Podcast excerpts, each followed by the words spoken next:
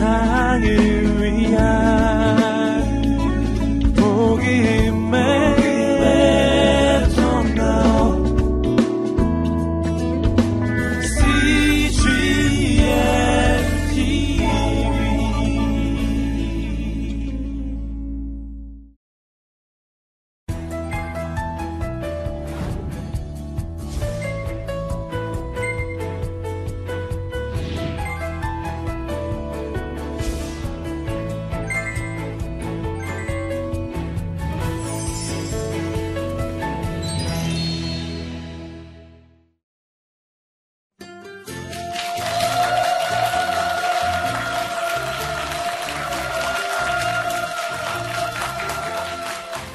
네, 안녕하세요. 저는 문경보라고 해요. 음, 중학교 십 년, 고등학교 한 십이 년 국어 선생을 하다가 이제 몸이 좀 안 좋아서 학교에서 그만두고 이제 아이들과 함께 또는 부모님들과 함께 또는 선생님들과 함께 또는 여러 단체에서 이 땅의 미래들에게 많은 관심 있는 단체를 돌아다니면서 경험도 팔고 말품도 팔고 발품도 팔고 뭐 그러고 돌아다니는 사람입니다. I can't do it.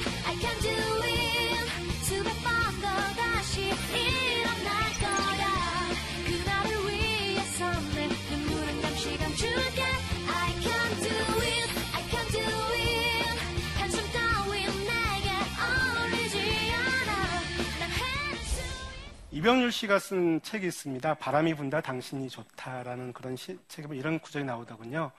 외로움이 없는 것도 인생이냐. 그러니까 우리들의 인생에서 힘겹고 외롭고 힘들었던 것들을 빼버리면 남는 게 없다는 거죠.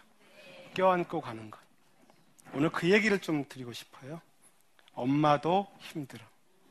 저 제목에 격하게도 공감하시더군요. 물론 이제 저기 문 소장님 아빠도 힘들어요. 그러고 학교에 가면 교사도 힘들어요. 뭐 교장 선생님은 우리도 힘들어요. 그러시면 다 그렇습니다. 왜 다 힘든 사람만 있고 힘들지 않은 사람들은 없는지 이 세상은. 그런데 그래서 세상이 유지되나 봅니다. 그죠? 힘든 사람들 덕분에. 그 감사함, 그러시면 조금 덜 힘드는 방법에 대해서 오늘 말씀을 좀 드리려고 해요. 어, 아이가 태어났다. 그리고 엄마가 태어났다라는 말이 있습니다. 아시겠지만 내 딸 아이 나이가 열두 살이면 엄마의 나이도 엄마로서 열두 살밖에 안 된 겁니다. 우리 아들놈이 열아홉이면 엄마로서 열아홉의 소녀가 아직 어른이 안 된 열아홉의 여고생인 거죠. 무슨 말인고 하니 늘 낯설고 당황스럽고 뭘 어떻게 될지 모르는 나이는 둘이 똑같아요. 그런데 이제 엄마라는 이름으로 아버지라는 이름으로 이걸 껴안으려니까 너무 힘든 거예요. 그 아이를 버텨내기가. 거기다가 한 수 더 위가 있습니다. 어머니들은 여자고 아버지들은 남자잖아요. 어머니들은 아들을 이해 못하는 부분이 있어요. 어, 여기서 왜 저렇게 가지? 아빠들은 딸들을 이해 못하는 게 있어요. 저게 왜 갑자기 침묵을 보이지? 왜 날카롭게 째려보고 가지? 이해가 안 되는 부분이 있어요. 엄마는 야단치고 나서 마음이 힘든데 좀 오후에 오더니 엄마하고 아들내미가 아무 생각 없이 웃으면서 들어와요. 황당해요. 딸하고도 마찬가지예요. 엄마도 막 얘기하다 보면 딸이 맞았어요. 다시 말해서 애가, 애가 학교 가고 난 다음에 애가 맞았는데 마음은 되게 힘들어요. 계속 야단치고 싶어요. 근데 딸이 학교에서 카톡 보내죠. 엄마 알라뷰 뽕. 그래요. 그럼 이걸 어떻게 해야 되는 거지? 얘는 나보고 어떻게 하라는 거지? 되게 힘들죠. 똑같은 나이라서 그렇습니다. 그런데요. 워즈워드라는 시인이 그랬어요. 아이는 어른의 아버지라고요. 딸아이, 아들아이가 커가는 걸 보면서 내 속에 있었던 그때 어린 나이의 문제와 만나시게 되는 거예요. 우리 친정엄마가 그거 하나만 해줬으면 내가 지금 여기 안 있는데. 나 고등학교 이 학년 때 남학생이었을 때 누가 나한테 등록금 한 번만 대줬으면 나 지금 이 길로 안 왔는데. 이놈은 그 등록금 대주는데 왜 저렇게 살지? 나는 우리 딸한테 하라고, 여자지만 하라고 하는데 얘는 그걸로 안 가지? 이렇게 되는 것, 나와 만나는 겁니다. 그때 내 속에는 그 어린 나이, 요즘 많이 얘기하는 내면 아이라고 하는 그 아이한테 얘기해 줘야죠. 이제는 어른이잖아. 그거 갖고 그만 힘들어해.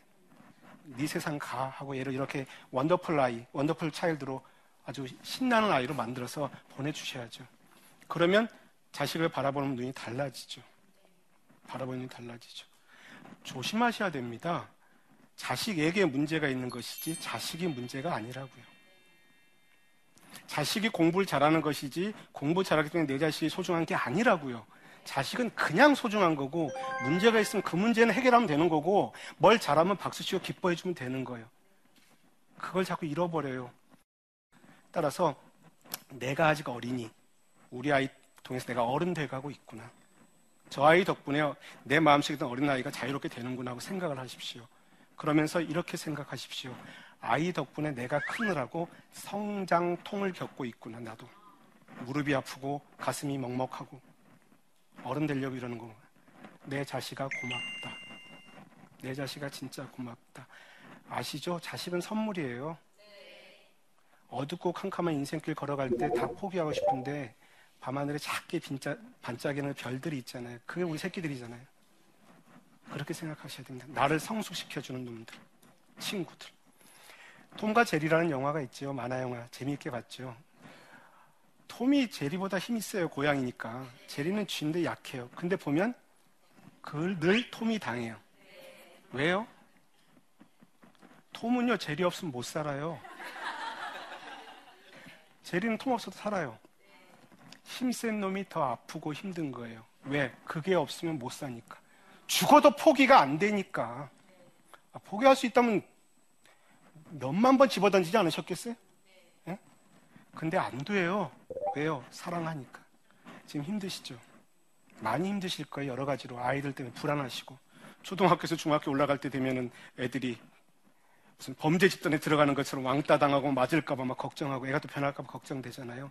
부모의 길 잘 가고 계신 거예요. 그 아이들을 사랑하고 있는 거예요. 자, 이런 이야기가 하나 있었어요. 저하고 동갑내기 아주머니신데 같은 상담 공부하던 분이 그 얘기를 하시더군요. 기억나실지 모르겠는데 옛날에 우리 급식 줬어요. 빵에다 우유 하나 딱 주는 급식이 있었어요. 그걸 이 아줌마가 초등학교 오 학년 때 어, 우유는 마시고 빵은 그냥 들고 들어왔대요. 그럼 자기 동생 둘한테 나눠주면 그 먹는 모습이 너무 예뻤대요. 근데 세월이 지날수록 뭐가 조금 힘들더래요. 그래서 왜 그런가 봤더니 그때 엄마가 자기한테 그랬대요. 어, 역시 큰 딸은 달라. 그런데 자기 마음속에는 이런 마음이 지금도 있더래요. 너 먹고 오지 동생들 왜 줬니? 그 말 한마디를 듣고 싶었대요. 근데 그때는 엄마한테 그 말을 못했대요. 왜 안 먹고 싶었겠어요? 초등학교 오 학년짜리가. 먹든 안 먹든 그 얘기를 한마디 들었으면 더 좋았을 텐데. 그거죠. 왜 그때 그 말들을 못했을까요? 심리학 상담할 때 쓰는 유, 유명한 말들이 있습니다. 그 중에 하나가, 말을 해야 알지. 지 혼자 쿵쿵대고. 세상은요, 아무도 몰라요. 나에 대해서 얘기 안 하면. 그래서 표현하시는 게 건강한 겁니다. 대신 잘 표현하셔야죠. 그게 문제인 거죠. 어, 이런 이야기도 있었습니다. 제가 다니는 교회에 고아 부부가 있었습니다. 그러니까 여자도 고아고 남자도 고아였는데 형 누나였는데 저한테 결혼했습니다. 아, 근데 너무 행복하게 보기 좋았어요. 그런데 신혼여행 갔다 오다가, 형이 택시 운전사였는데 신혼여행 갔다 오다가 교통사고 나서 죽었습니다. 형이. 누나는 임신 상태였고. 너무너무 울고, 형의 장례식에서 사람들이 다 오는데 누나는 못 울어요. 다 그냥 앉아있어서 멍하니 있어요. 교회 종치기 땡땡이 권사님이라고, 종치는 권사님이 계셨어요. 할머니가 팔십 년 하셨는데 이러고 오신 거예요. 육이오 때 아들들 딸들 다 잃어버린, 응? 결국 한 아들만 겨우 키워낸, 잘 키워낸, 이러고 오셨어요. 울더니 딱 끼얹더니, 내가 네 맘 안다, 울어. 그 힘으로 그 누나 잘 살았거든요. 근데 애를 키우다 보니까 애가, 아들내미가 일곱 살이 되니까, 일곱 살은 사람이 아니잖아요. 중학교 이 학년을 유일하게 대적할 수 있는 나이가 일곱 살이거든요. 남자들이 사람이 아니에요. 너무 힘들어지니까 어떤 생각을 했냐면 재혼을 생각한 거예요. 근데 다시 결혼해도 되나? 그 전 남편하고 진짜 막 사랑했는데.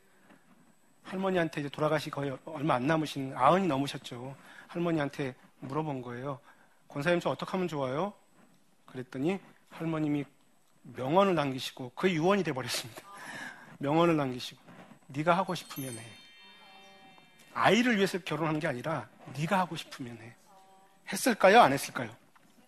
안 했어요. 네, 아, 이거 아니다 싶었어요. 네, 안 했어요. 그리고 한참 지나서 했어요. 애가 다 크고 스무 살 넘어서 애 나간 다음에 한 거예요. 엄마죠. 무슨 마음인지 아시잖아요. 독립된들. 그렇게 해서 했어요. 원에서 한 선택인지 주변의 시선 때문에 하는 선택인지는 정확히 구별을 하셔야 돼요. 모성애에 너무 얽매이지 마세요. 어머님들도 귀중한 생이에요. 자식들만 귀중한 생 아니에요. 내가 똑바로 안 살면 내 자식 똑바로 못 살아요. 그러니까 거짓말하지 마세요, 제발. 그래고선 이 다음에 얘가 이만큼 나이 먹었을 때 내가 너한테 일생을 바쳤는데 그래서 며느리하고 머리끄댕이 잡으실래요? 그건 아니잖아요. 그건 아무도 원하는 게 아니에요. 누가 그렇게 살라고 했냐고. 자, 이런 말이 있어요. 역기능 가족이란 말이 있어요. 이게 무슨 이야기냐면 어, 아버지가 일반적으로 아버지가 돈을 벌어오고 엄마가 집안 살림을 하고 아이들이 공부를 하잖아요. 근데 어떻게 하면 아버님이 이제 편찮으셔서 집에 그냥 계시고 어머님이 돈 벌어오게 되고 애들이 집안 살림을 하게 되잖아요. 이게 역기능 가족이 아니고요. 역기능 가정 아니에요. 우리 그냥 가는 가정이에요. 자, 그런데 엄마가 너무 지쳐서 딱 왔는데 집안이 너무 어지러운 거예요. 사실은 그 집안은 엄마가 일 안 나와도 어지러울 거예요. 애들이 어지럽힌 거니까. 애들 방 지저분하면 올라오는 거 있잖아요. 그래갖고서 막 화를 내세요. 그럼 아이들은 어떻게 살까요? 아이들은 두 가지 중에 하나 선택해요. 첫 번째는 엄마 말은 무지 잘 들어서 방 청소 깨끗이 해놓거나 애씨 맨날 해도 야단 맞는 거 하면서 안 해버리거나 완전히 망난이 되거나 그런 거예요. 엄마의 마음에 들거나 엄마하고 생각과는 반대되는 행동을 해서 관심을 계속 유지하거나 어느 게 쉬울까요? 두 번째가 쉽죠. 엄마들의 욕심 주머니는 밑이 없어요. 왜냐하면 전교 일 등 한 애가 엄마한테 뭐 엄마가 얻고 다니실 것 같아요? 영재학교 제대로 안 간다고 야단 맞고 있어요. 원래 그래요. 그러니까 이왕 애 말 안 듣고 관심은 계속 가지시니까 어차피 청소 안 하는 거니까 그렇게 선택하게 돼요. 그러다 보면 우리들 다 역기능적인 게 있어요. 집안에 다 트라우마들이 하나씩 있어요. 우리 집 남의 집 구별할 필요는 없고요. 그러다 보니까 그 집안에서 정서적으로 문제가 있는 사람들한테 모든 사람의 관심이 집중된 가정, 이게 역기능 가족이에요. 예를 들면 아시겠죠? 아픈 사람이 중심이 돼요. 시어머니가 편찮으시면 모든 게 글로 돌아가요. 네, 그래요. 아픈 사람이 힘센 사람이고요, 약한 사람이 힘세요. 가족 관계에서는. 이기는 방법 알려드릴게요. 이게 싸움 얘기인데 이기는 방법 알려드려야 되잖아요. 버티는 겁니다. 끝까지 버틴 놈이 인생에서는 승리합니다. 자잘한 싸움에서는 힘센 놈들이 이긴 거 맞아요. 큰 싸움에서는 끝까지 버텨내는 것. 그런 것들을 어머니의 사랑이라고 이야기합니다. 네. 마음속에 엮이는 가족들, 엮이는 가족, 가정 이런 생각들이 있으시면 화해하는 방법 하나 알려드릴게요. 돌아가신 아버지 무덤가나 아버지 유품이 있거나 지금 살아계셔도 말씀 나누지 마세요. 연세들이 세상 몰라요. 무슨 말 하시는지. 그걸 딱 보고서 너무나 힘들면 여자분이면 아빠 나 힘들다. 중학교 일 학년 이놈 올라갔는데 맨날 학교에서 오라고 그러고 나 미치겠다. 아빠 얘는 공부는 잘하는데 몸이 왜 이렇게 약하대? 나 너무 힘들어 하고서 펑펑 우셔야 돼요. 아빠 나 좀 제대로 해서 나 미국 가서 애 안 낳고 살았으면 김서방 안 만나고 이런 말도 막 하세요. 한참 아빠한테 다 풀어놓으세요. 그리고 맨 끝에 아빠 그래도 아빠 막내가 그 꼬맹이가 이제는 엄마가 돼서 이렇게 자식 때문에 고민하고 있다. 아빠 나 잘 컸지? 하고 닫으셔야 돼요. 그러면서 과거에 자기와 화해를 하셔야 돼요. 아이들의 문제는 계속 말씀드리지만 내 문제를 해결해가는 과정입니다. 자, 그럼 도대체 이제 우리가 아이들하고 어떻게 만나야 우리 등에 진 짐들이 좀 가벼워질까요? 어떻게 만나야 될까요? 앞에서 끌고 가지 마시고요. 잠시 멈춰서서 그들의 이야기를 반걸음 뒤에서 들어주세요. 어, 일고수 이명창이란 말 혹시 아시나요? 북을 창, 판소리를 할 때 북친 사람이 고수잖아요. 고수가 일 등이고요. 판, 창소리, 창을 하는 판소리 하는 사람이 이 등이에요. 그래서 이 사람이 판소리를 잘하려면 고수가 얼쑤하고 추임새도 늘어주고 하다 지치면 앉아서 이야기도 주거니박거니 해주고 해야 돼요. 어른들은 아이들의 고수가 되어줘야 돼요. 그래야 신나게 노래 부를 수 있어요. 반걸음 뒤에서 있어줘야 돼요. 더 유명한 말이 있어요. 일 청중, 이 고수, 삼 명창. 청중. 그래서 귀명창 대회가 있어요. 실제로 전주에 가면. 잘 들어주는 게 중요해요. 지금 이렇게 들으셨으면 가서 애가 이야기를 하면 한참 뒤에 아, 어, 그러셔야 돼요. 무슨 말이냐면 부모 자식 간의 여행이 좋다는 이야기 좀 많이 들으시죠. 그래서 아버지 아들 동성 여행이 좀 좋거든요. 어머님 딸, 아버지 아들 반나절이라도 기차로 타고 아버지하고 아들하고 여행 갔다 오면 원수돼요. 아버지 가시면서 계속 애한테 이건 말이야, 넌 앞으로 이렇게 살아야 되고 여자는 말이야, 친구는 말이야. 애는 계속 휴대폰 보고 베베베베 하고 있고. 그래서 엄마 나 다시 안 갈래, 꽝. 어떻게 하셔야 되냐면 애가 이야기하건 말건 옆에 가만히 있으셔야 돼요.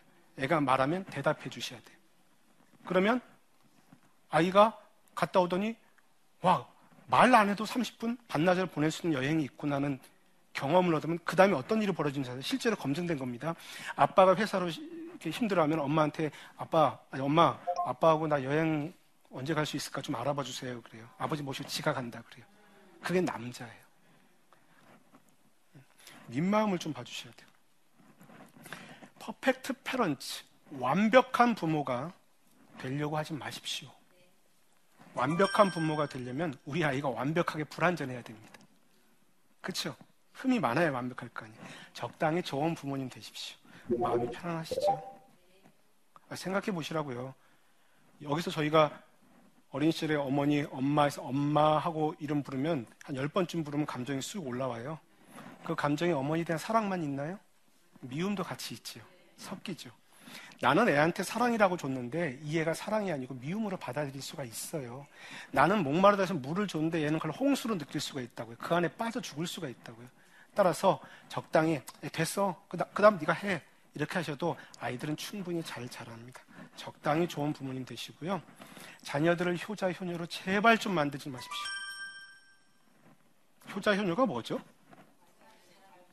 이 다음에 어른 됐을 때 성인 된 남자들한테 조사를 해보니까 말 잘 듣는 사람 맞는데요, 어릴 땐 맞는데요, 성인이 돼보니까 재작년에 통계가 나왔는데 우리나라 한국 사람의 팔십칠 퍼센트가 부모님이 불쌍해서 효도한다고 하더군요. 어른들이 곰곰이 생각해 보시라고요. 평생 구박받던 둘째 딸이 시집 못 가고 친정엄마하고 살지 않아요? 엄마 불쌍하니까. 오빠도 못 보고 막내는 결혼 안 하고 돌아다니니까. 자녀가 효자, 효녀가 되려면 엄마, 아빠가 불쌍해져야 돼요. 아, 그러지 마세요. 부모는 언제나 그 자리에 강하게, 이건 우리 자리야 임마, 너 오면 밥 해주고 재워줄게, 어, 열심히 살아, 엄마 아빠 걱정하지 말고. 그래서 본인 시간은 많이 가지셔야 된다. 어떤 아이를 상담을 했습니다. 엄마와 관계가 되게 안 좋았어요. 여덟 번 상담을 하기로 했는데 일곱 번까지 침묵이에요. 남자 고등학생인데. 그래서 여덟 번째 제가 차를, 분위기는 찻집에 가서 차 한잔 사주면서 저도 모르게 이런 말 했습니다. 너 엄마 사랑해서 힘드냐, 미워해서 힘드냐? 그 아이가 한참 있다 한숨을 팍 쉬더니 기분이 참 그러네요 선생님. 왜? 제가 엄마를 사랑하고 있었네요. 엄마를 미워한 게 아니었네요. 지극히 미워하는 세상은, 상대는 좀 기다리면 지독히 자기가 사랑하고 있었다는 걸 깨닫게 됩니다. 그래서 제가 그랬습니다. 아, 그랬구나. 엄마를 사랑할 수밖에 없는 어떤 이유가 있었겠지. 근데 그러느라고 너 사랑할 시간을 잃어버렸구나. 그대로 여기 계신 분들한테 선물로 드립니다. 자식이나 주변 사람 사랑하느라고 자기 사랑할 시간 잃어버리지 마십시오. 그게 답입니다. 학교 폭력을 하는 아이들하고 상담을 할 때 마지막으로 제가 하는 말이 있습니다. 너 너무 잘하려고 애쓰지 마. 그때까지 얼굴 굳어있던 놈들이 그 말 한마디 다 웁니다. 열심히 잘해보려고 하다가 거기까지 온 거죠. 똑같이 선물 드립니다. 자식들을 위해서 너무 잘하려고 애쓰지 마세요. 그냥 지금까지 하시던 대로 변함없이 그 자리만 지켜주세요. 그러면 우리 아이들은 돌아옵니다. 왜냐하면 사람은 자기에게 가장 행복한 장소로 가게 돼 있거든요. 홈런을 친 타자는 홈에서 런했다가 런으로, 홈으로 다시 돌아오거든요. 런홈을 하거든요. 점수 하나 따고. 그때 그 자리에 엄마 있어야죠. 그렇죠? 그래서 그 자리에서 지금 모습 그대로 잘 지켜주시면서 기도해 주시고 기다려 주시고, 그런 어머님들이 되신다면 힘든 엄마의 자리에서 조금은 가벼워지시지 않을까 하고 제가 여러 가지 말씀을 좀 준비해 봤습니다. 감사합니다.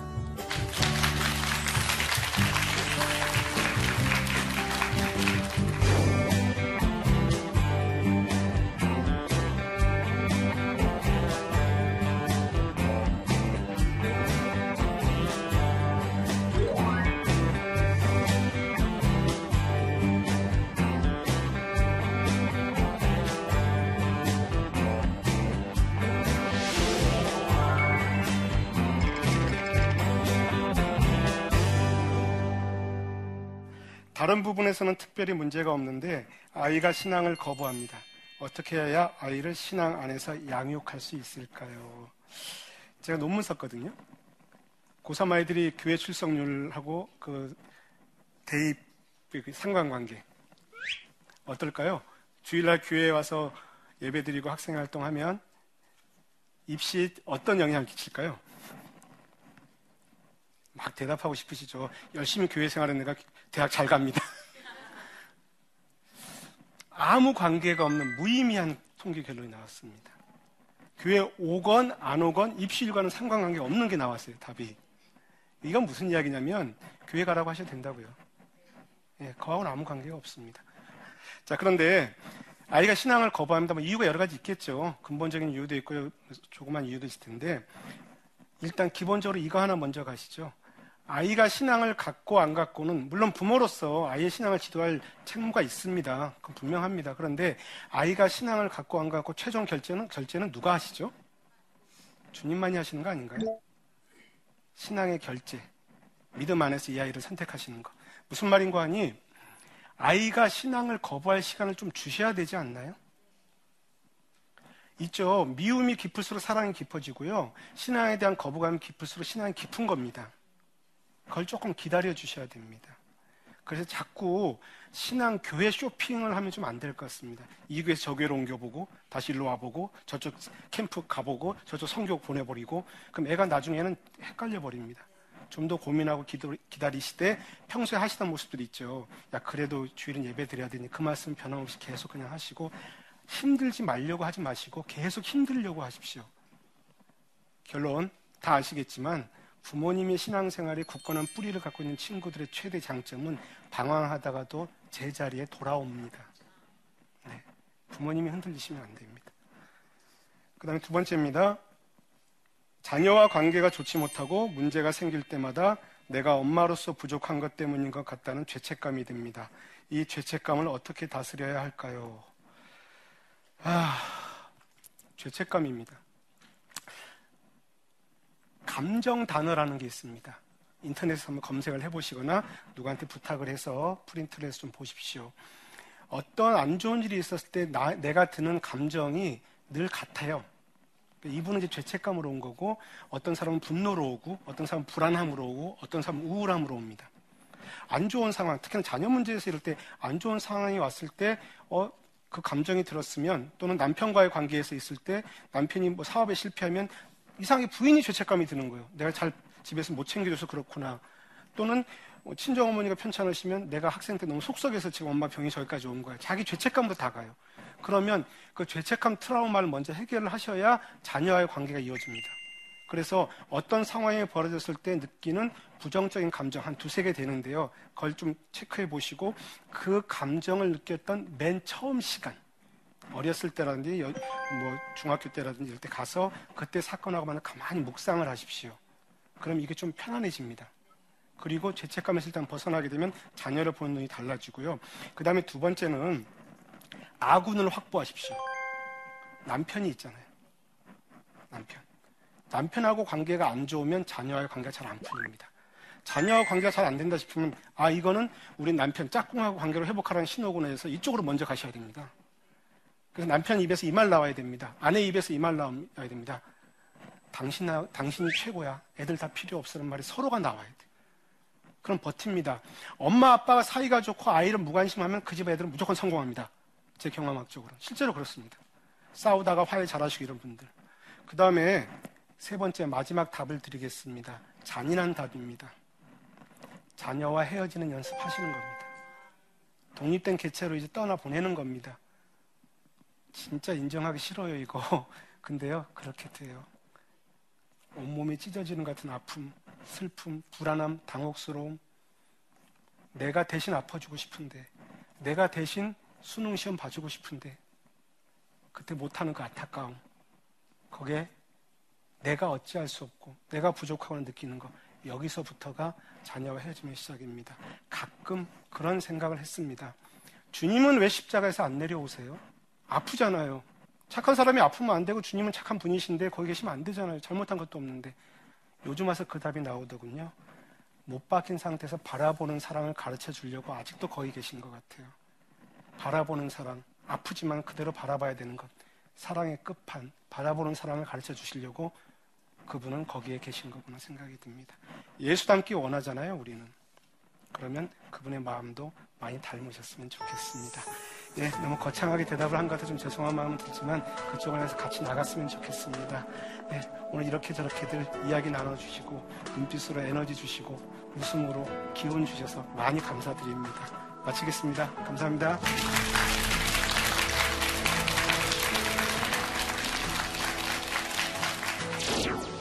걸어가다가 여기 딱 섰어요. 엄청 반성하는 마음으로 울어요. 다시 가던 방향으로 또. 이거를 후회라고 부른대요. 한참을 생각했어요. 그리고 반성했어요. 그리고는 탁 방향을 틀어 하나님께로 갔어요. 이게 회개라고 하더라고요. 놀랍게도 그 순간 술이 끊어졌어요. 세상을 잡을 건지 하나님을 잡을 건지에 대한 내 마음속에 확신이 뭔가 새롭게 변화되는 계기를 만들어준 거죠.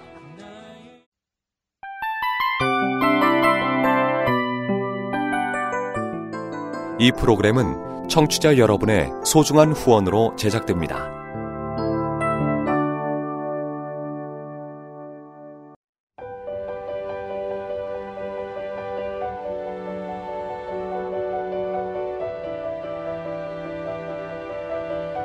세상에는 수많은 교회들이 있지만 더 깊이 있는 말씀 강해를 찾기 위해 크기로만 교회를 선정하지 않습니다. 보다 좋은 영적 콘텐츠를 더 많이 나누기 위해 방송비를 받지 않습니다. 일 년 삼백육십오 일 복음만 전하고 싶어서 우리는 광고를 하지 않습니다. 온누리의 복음을 땅끝까지 씨지엔 티비와 함께 땅끝 선교사가 되어주세요.